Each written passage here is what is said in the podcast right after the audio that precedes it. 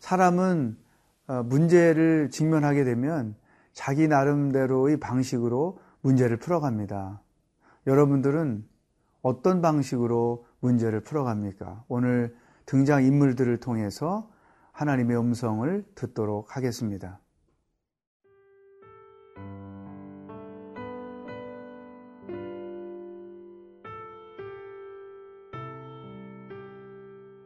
누가복음 팔 장 사십 절에서 오십육 절 말씀입니다.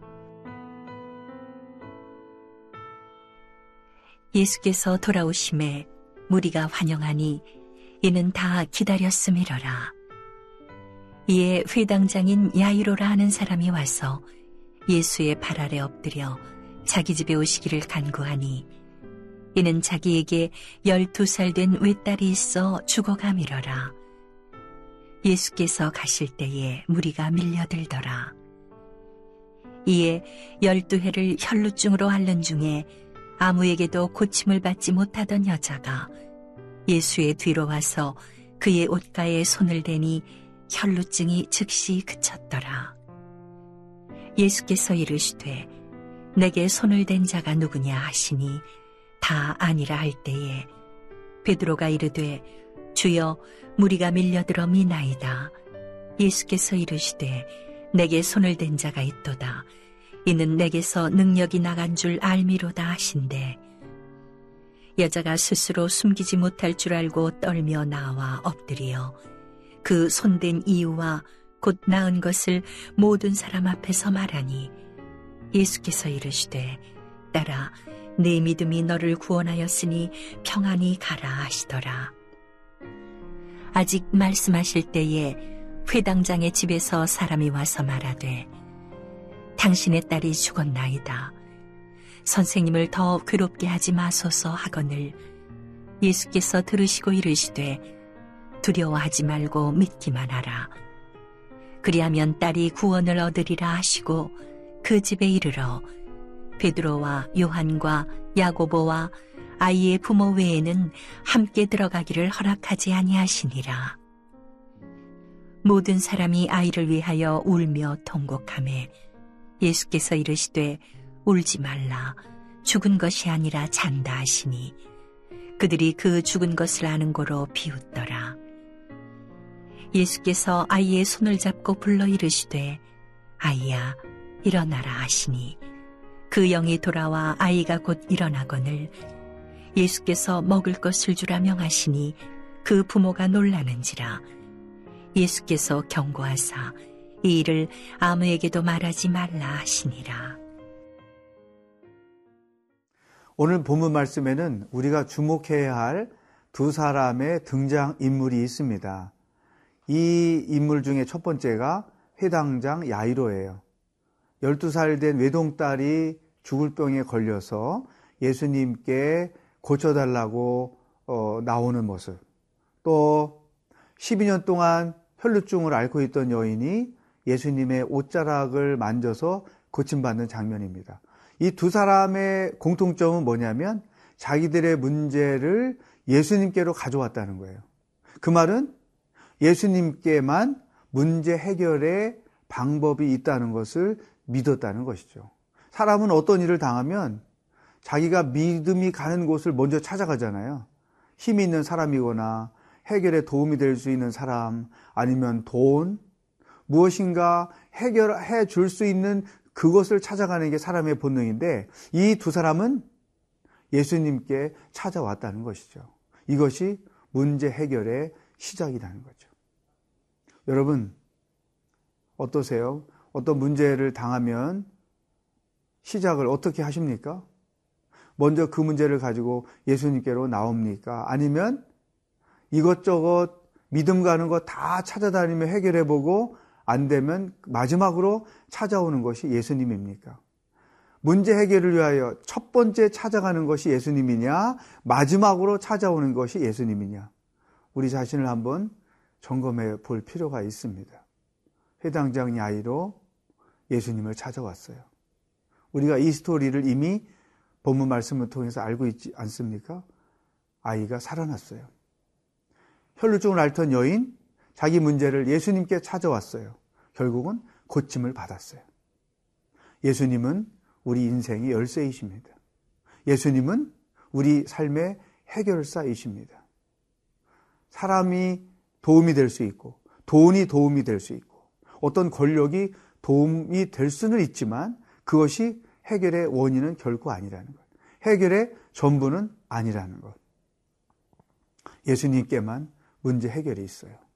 옛날 복음성가 시절에 즐겨 부르던 찬양이 있어요. 오직 믿음, 오직 믿음, 능치 못함 없겠네, 오직 믿음. 저는 학생 시절 가난했고 힘들고 어려울 때마다 이 찬송을 통해서 제 안에 믿음을 더 견고하게 했고 예수님만 더 바라봤고, 또 사실 저는 믿을 만한 어, 기댈 데가 없었어요. 또 돈이 있는 것도 아니었고, 그러니까 그냥 예수님만 바라보고 문제가 일어날 때마다 예수님만 찾았던 것이죠. 근데 놀랍게도 저도 많은 삶의 일들을 예수님을 통해서 해결받으며 살아왔어요. 그래서 저는 이 두 사람을 묵상하면서 그게 굉장히 마음에 깊이 공감이 됐어요. 정말 지혜로운 방법이다. 예수님께만 완전한 해결이 있다. 예수님이 아닌 다른 것을 찾아가는 것은 어리석은 행위이고 이 길을 돌아가는 바보 같은 처사다. 그런 생각을 하게 됐죠. 여러분, 예수님께만 참된 해법이 있고 예수님만이 참된 길입니다. 이것저것 찾아다니지 마시고 도울 힘이 없는 사람 찾아가지 마시고 오직 예수님을 처음부터 찾아가서 그분으로부터 문제 해결을 받는 여러분의 삶이 되기를 주의 이름으로 축복합니다.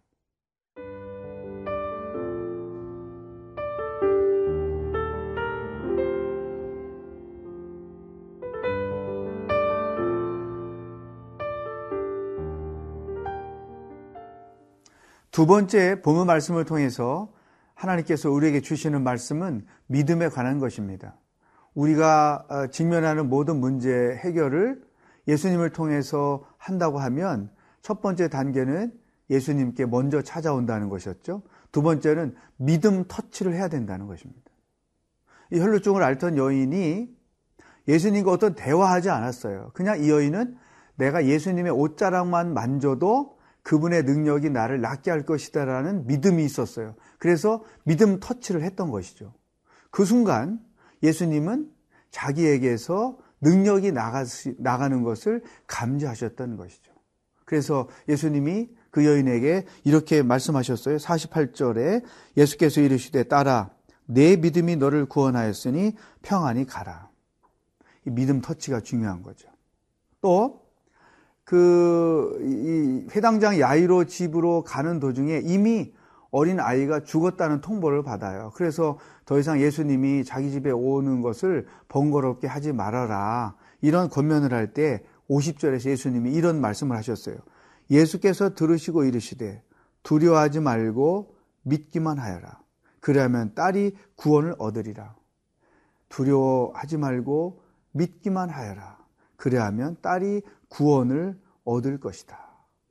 예수께서 이런 말씀을 하신 거죠. 두려워하지 말고 믿기만 하라. 오늘 저에게도 말씀을 묵상하는 모든 사람들에게도 주는 것이죠. 이 말씀을 하시는 이유는 신앙인의 가장 근본적인 문제는 믿음 없음이라는 거예요. 내가 평안하든 힘들든 어렵든 자유롭든 내가 어떤 상황에 놓여 있든지 신앙인이 신앙인 되는 것은 믿음이다. 믿음 없으면 신앙인은 신앙인이 못 된다는 것이죠.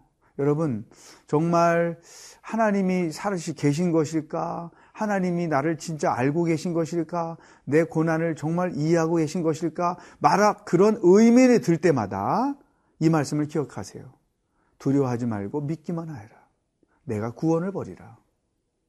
저는 선교사로서 살 때도 또 여러 가지 형, 상황에서 사역할 때도 목회할 때도 이 말씀을 늘 붙잡았어요.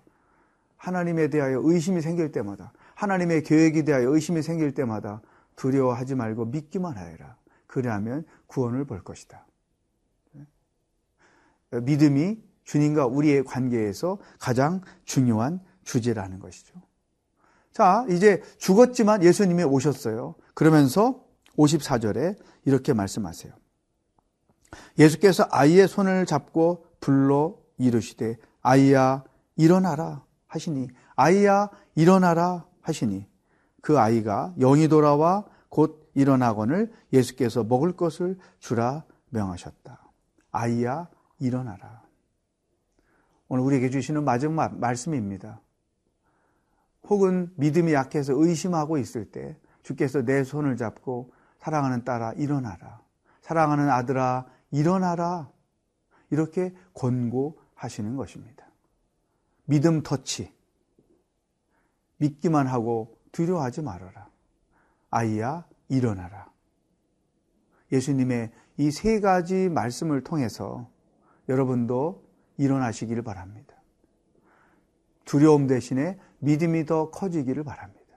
믿음 터치를 통해 하나님이 행하시는 놀라운 일을 체험하는 축복이 오늘 하루 동안 여러분 가운데 있기를 바랍니다. 기도하겠습니다. 하나님, 우리들의 믿음 없음을 긍휼히 여겨 주십시오. 여인처럼 믿음 터치를 통해 예수님의 놀라운 능력을 체험하는 우리들의 삶이 되게 하시고, 아이야 일어나라, 내 손잡고 일으켜주시는 그 주님의 음성을 듣고 믿음으로 일어서는 하루의 삶이 되게 하여 주시옵소서. 예수님의 이름으로 기도하옵나이다. 아멘.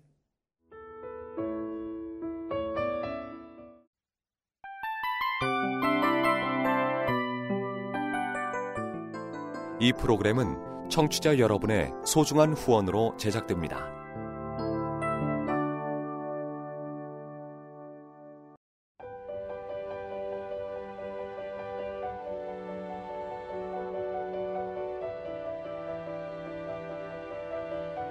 세상에는 수많은 교회들이 있지만 더 깊이 있는 말씀 강해를 찾기 위해 크기로만 교회를 선정하지 않습니다.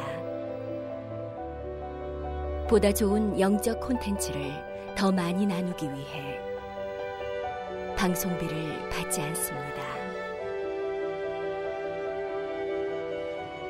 일 년 삼백육십오 일 복음만 전하고 싶어서 우리는 광고를 하지 않습니다. 온누리의 복음을 땅끝까지 씨지엔 티비와 함께 땅끝 선교사가 되어주세요.